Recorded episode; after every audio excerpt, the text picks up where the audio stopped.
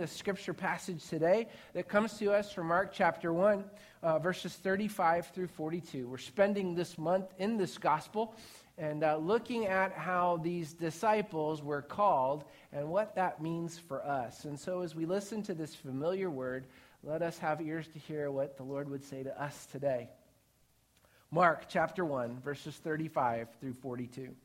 Before daybreak the next morning, Jesus got up and went out to an isolated place to pray. Later, Simon and the others went out to find him. When they found him, they said, "Everyone is looking for you."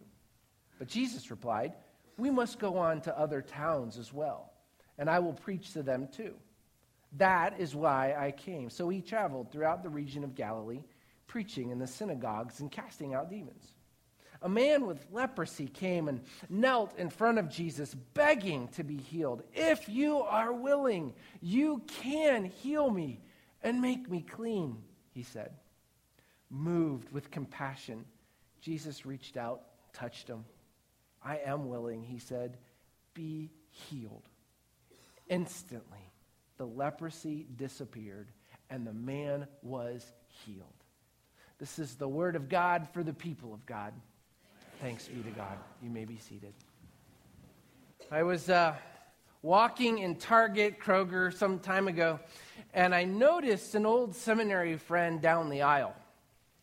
I say friends, we were really more than acquaintances. I served him coffee when I worked at Solomon's Ports, a little restaurant there in Wilmore. And if I'm totally honest with you, when I saw the guy, I had one thought cross my mind. And it was something like this: "Oh, please don't let him remember me." See, I was busy. I had kids to get to. I had work that still needed to get done. I wanted to race on and get to the next thing. I needed to accomplish something. And added to that, this guy kind of bugged me back in school, and I didn't want to get sucked into drama. So I did what any good pastor would do. I lowered my head as if I was contemplating. Looked at my shopping list, and I started to walk by. Guess what happened? He recognized me. He treated me like I was a long-lost friend. He even called me by name, and I shamefully could not remember his. I casually said, "Well, how are you?" To which he began to tell me some pretty harsh events that were unraveling in his life and ministry. I felt bad for the guy. I felt sympathy for him, but I also was under that time crunch. I had to move on. And my phone buzzed, and I told my friend, "Oh, I really need to get this, but I'll be praying for you and hope we can catch up in the future." Do you know what I didn't do? I didn't pray for him, and I didn't catch up with him. I felt guilty about it for a minute, but then I let myself dismiss those thoughts as little more than just inconvenient, and I forgot all about the conversation as my offer. I went about my business, and as I lay my head down on the pillow that night, his face flashed in front of my eyes, and I grimaced. Felt bad for him. I might have said, "God bless him." More than likely, I rolled over and I went to sleep. Now, before you think I'm just an absolute and total jerk, that's a made-up story. I didn't actually do that. I didn't actually, but I have had a similar experience. I bet you have too. I'm not really that cold, and I hope I'm not really that full of myself. But while that exact story may not have happened, that kind of thing happens a lot, I'm sad to say. I can't hide that sometimes I'm super busy, and I can't hide that sometimes I do the casual, "Hey, how are ya? I'm going to pray for you." I wonder, have you ever heard someone say that to you? "Oh, I'll pray about that for you." Have you ever thought when someone said that was code word for "I'm done and I'm moving on"? No real desire to hear more? Maybe I'll pray about it. It's become almost common when a tragedy occurs for us to say, "I'm going to pray about that." Hurricane hits, social media is filled with "pray for the Bahamas, the Caribbean, the Gulf Coast," or if it's an act of violence that erupts around us, "We're going to pray for that campus, we're going to pray for that workplace, we're going to pray for the ... the city, the victims." We even light little digital candles on our computers, and we may even have the best intentions to offer those prayers. But how often do we actually lift them up? I read an article this week that was entitled, "Please Don't Pray for Me." It was the cry of a young person who was tired of being afraid and didn't just want someone to pray for them. I found the song that has the same title, and the lyrics are rough. The songwriter is an alcoholic who's out of control, and some of his friends were trying to have an intervention with him. He didn't want their help. He didn't want their prayers. He wanted to be sucked into his own pain and hurt and guilt. I got a family member who's been hurt really deeply by the church. He rages against the church, actually, in his words. He says that our prayers are useless words to a useless deity. What he's failed to realize is that even though he has experienced these deep wounds, he was also nurtured and loved by people of deep faith who continue to pray for the healing of his heart and of his wounds. One of my former students who's in ministry recently posted a rather challenging statement on her social media feed. She said, "When will we stop praying and start doing?" It's a haunting question. It usually does what unsettling questions do in social media. It either rallies or repels. Folks either rapidly agree or they rapidly vilify someone who would say such a thing. And rather than engage and think, we react and we respond. Each side often turns to Jesus and the Bible with a justification or a proof text for our own position. But I'm left wondering, is it really that simple? We're spending this month, as I said earlier, exploring this idea of being a disciple of Jesus, what it meant and what it means for us today. We're rediscovering that being a disciple is much more than just being a fan who sits on the sidelines. Jesus' expectation of those followers was that we would truly follow, we would be like him as he empowers us to actually live like him. We follow so close that others mistake us for being like Jesus, for being like our rabbi. Last Sunday, we looked at these two ministries of Jesus that were to take on loving and serving. Loving and serving just like he did. I originally wanted to take today's two words and start there. But there's a word here today that was used last Sunday, and we're going to use it again this morning that's really helpful. The ministry of Jesus that we're exploring today is this idea of prayer and this idea of healing. You've heard these themes already this morning. And in this story, they're both unleashed from this word that connects us, compassion, that gut sympathy of Jesus, the prayers and the healings of Jesus, which we're invited, by the way, to take up and to copy, just like Jesus did. We're confined, or better yet, they were channeled through his compassion, through his heart. Let's make sure we know where we are in the gospel story. Let's give ourselves some context. Jesus has called those first four disciples along the Sea of Galilee to drop their nets and to come and follow him. He's gone to Capernaum, and he's teaching in the synagogue, and it's on the Sabbath, and the crowds are overwhelmed because he's speaking with this passion and this authority that everybody's like, what?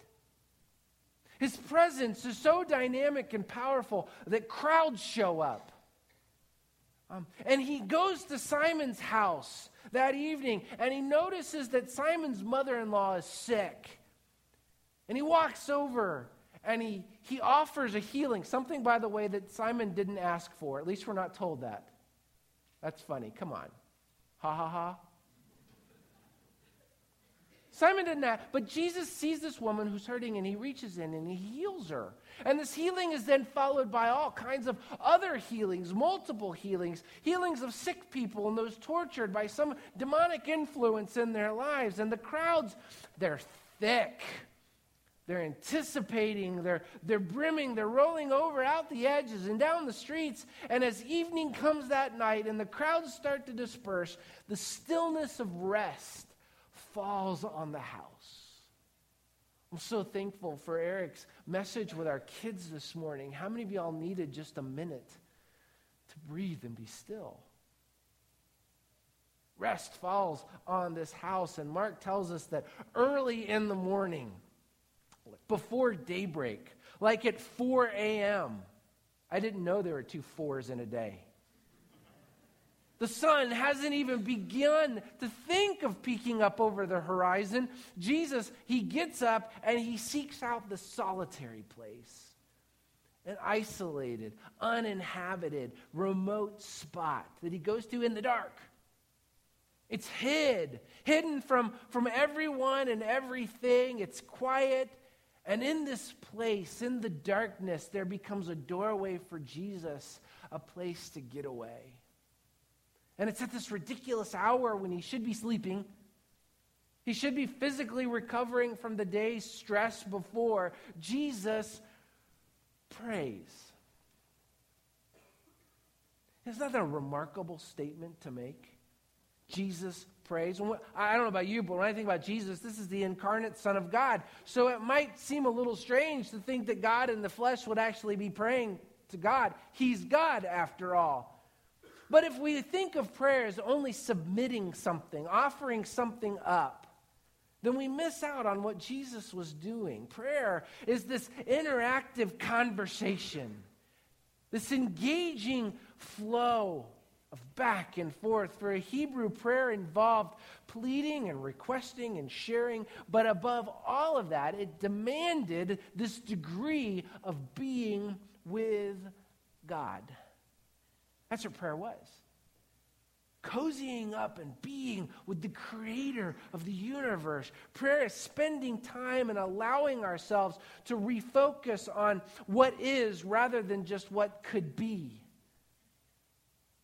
It's not just thinking of God as some jukebox in the sky where we put a bunch of coins in and hope we get something nice out of. It's not some genie in a bottle that if we do the right thing, we'll get our magic wishes. Well, at some point, the crowds, they start pounding on Peter's door. It's later in the morning. Jesus is nowhere to be found. And so the disciples, they get up and they go looking for him. They must have known where he's going because they get this to the remote, isolated spot. And they say to him, Master Jesus, everyone is looking for you. We need you to come back and get the party going again. It is a loaded statement. Why? Because they have these needs and desires and hopes and wishes for Jesus to fulfill. And Jesus responds to them, you're right, it's time to get moving, but we got to move on. We're going to go somewhere else. It's almost as if Jesus anticipates that the crowd and these disciples are looking for something, maybe something he's not willing to give them. A Messiah that they're wanting, that they're expecting, and he's going, the Father's going to offer something else. Well, what's the other thing? Well, we find out next, because as they move along, this leper comes up to Jesus. Now, leprosy in the ancient world could refer to what we call Hansen's disease, which is this chronic infectious disease that causes skin lesions and nerve damage. But it could also refer to any skin disease or damage that was unexplainable, that people couldn't talk about. In the biblical world, leprosy was uncurable. In fact, there are only 2 recorded curings of leprosy in the Old Testament record. If a person had leprosy because of how easy it was to transmit, and because there was no cure, there was no balm in Gilead to put on this, it was deemed as some kind of curse. Rather than a blessing, it was a curse on them. It was bringing them down. The person then was isolated from everything and everyone. They were expelled from their community. They were cut off from family and friends and purpose and even their faith. I know some folks who'd love to say, hey, Pastor, you don't want me coming anymore. That's all right, right? In their world, to be cut off from your community of faith, oh, that was a big deal. That was isolation at its greatest. When a leper would come shout, they would have to shout from a distance, unclean, unclean. And that meant that everybody who was clean could run. They didn't want to get this. Think about that. A leper would watch people actively run away from them. What does this guy do? Well, this guy, he doesn't yell unclean. He runs, unclean and all. He runs up to Jesus and he falls at his feet. And he begs for healing. He says, if you are willing, you can heal me. You can make me clean. Without presumption, without doubting Jesus' ability, this man humbly begs for some kind of intervention. Why? Because he knows that his diagnosis is certain, that his future is bleak. He knows that there's no known help for him, but he also has seen in Jesus that this is somebody who has an authority that nobody else does. Verse 41 tells us that Jesus had compassion. It's that word again. He was gut moved with sympathy.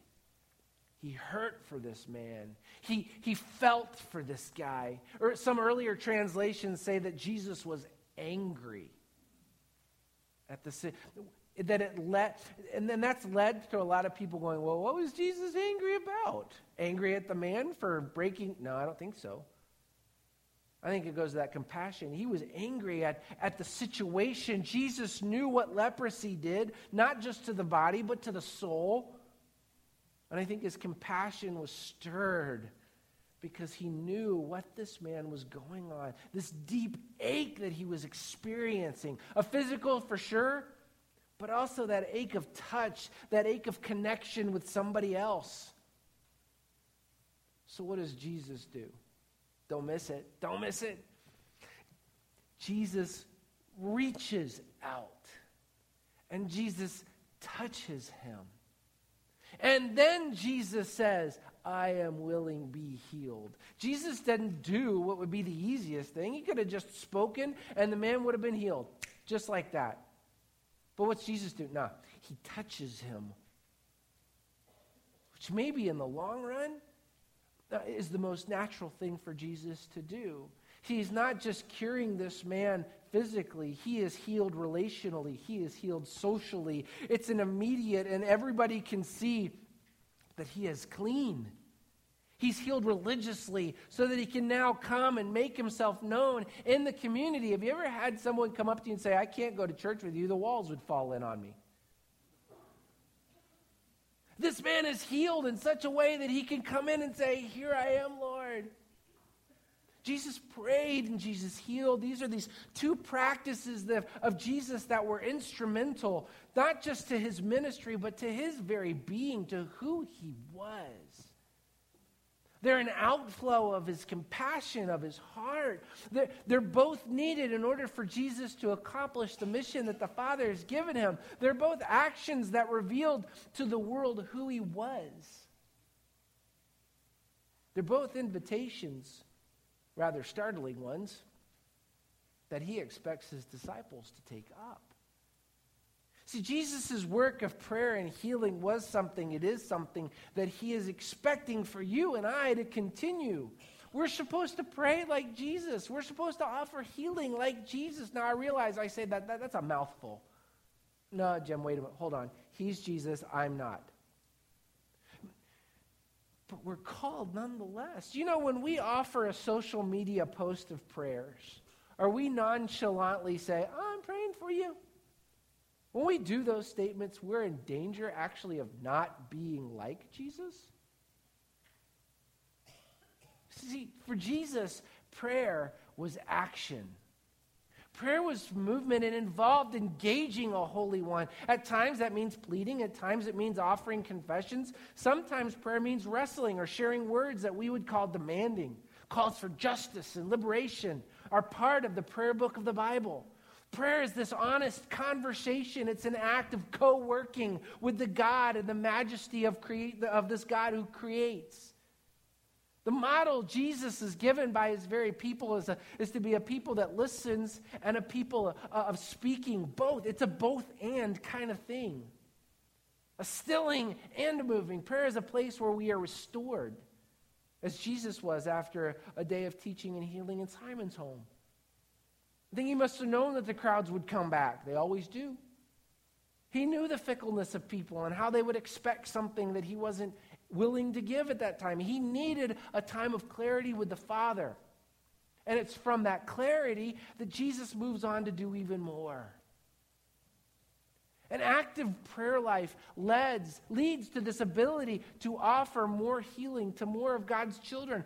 Prayer isn't just sit in a room and say, okay, God, be with Paris, be with the Bahamas, be with the family whose son just took their life. Prayer involves all of that. It's entreating God to move, and then it's acting. It's showing up. It's standing up. It's being part of the answer. You may be the answer to a prayer. Sitting next to you this morning, someone may have prayed something that you are the answer for. Prayer anticipates action. It releases it. Prayer and healing go together. Healing prayers are often answered by the presence of someone who steps up and steps out. You can offer Jesus this kind of healing. You can be that answer. You can offer healing for brokenness. You can be an agent of emotional or spiritual, relational, even physical healing if you're willing to move. It's amazing what kind of miracle you can be. You've heard the benediction, right? Don't pray for easy lives, but pray to be strong men and women, so that what? You will be the miracle.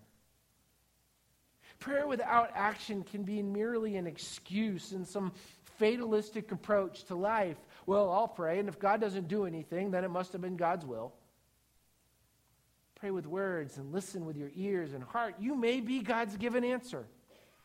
You may rise from your knees and be invited to offer some kind of healing to somebody. But notice, you can't just offer healing without first being with your Father. If you're constantly on the go, doing and seeking, you're missing out on the heart-to-heart that the creator of the universe wants to have with you. If you want to be a disciple of Jesus, then you're going to have that heart of compassion. And to receive that heart of compassion, you got to be with him.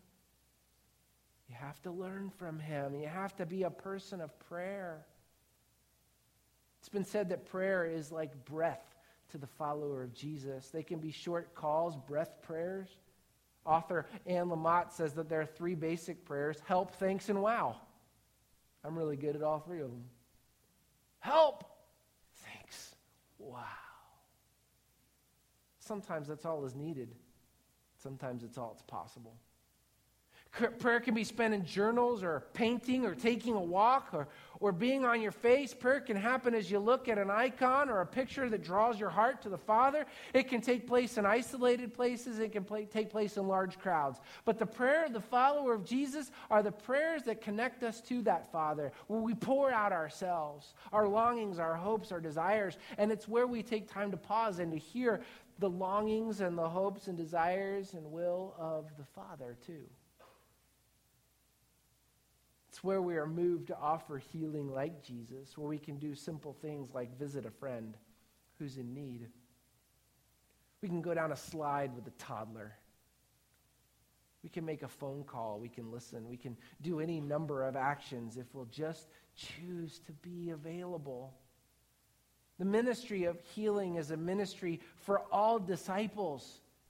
Congratulations, you call yourself a follower of Jesus, you're a healer. Wounded, sure, but you're a healer. You have this opportunity to pour yourself out for the gifting and the healing of other people. The ministry of healing may not look miraculous all the time, but it's something that will flow from the heart of a prayed-up follower. This past week, as I said earlier, has been rough. I've needed a good deal of prayer. I found myself with a lot of folks who've needed even more. The brokenness and the hopelessness of so many people has been as real as ever. My conversations have ranged from worry and money issues and harm and care of children. There's been discussions about cancer, the death of loved ones. Talked about our family's experienced two different suicides this week. All while my family's remembering the one-year anniversary of my brother-in-law who took his life. To all of this, my friends, the world needs you and I to be a praying people who get up and get into the action. There are needs in this very room that will be answered by possibly someone right here. There's healing that someone can receive through our willingness to listen to the Father and then do as Jesus did. Hope is missing all around us.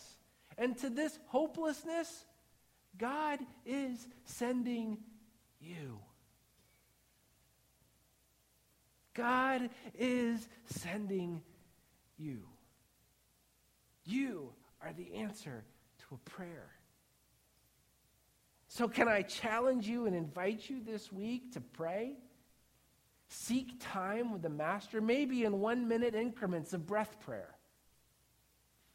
Maybe in a 90-minute boat ride of quiet.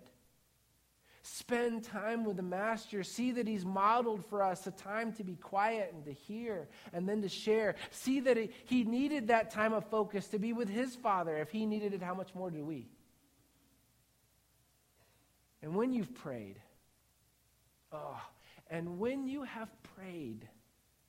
stand up and do something with it. Don't leave it there.